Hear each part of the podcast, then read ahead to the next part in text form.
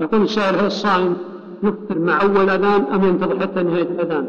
إذا أذن إذا جاز إلا أن يعلم أن الأذان المؤذن غلطان مثل إنسان في الصحراء سمع الأذان وشوف الشمس لا يفطر حتى تغيب الشمس.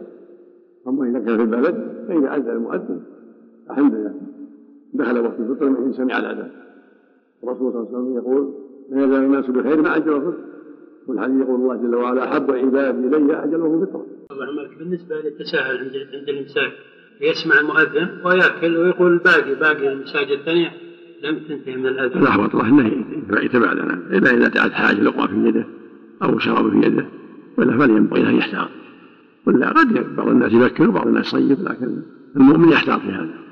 إذا جاء المؤذن إذا انتهى إذا أذن هو قد انتهى من السحورات يبتعد عن الشبهة. الرسول يقول دع ما يريبك ما يريبك. من اتقى الشبهات فقد استبرأ الذين فعلوا. من الحكم لا طلوع الفجر. لكن ما كل أحد يعرف طلوع الفجر. من شرب الماء في وقت السحر هل ينال بركة السحور؟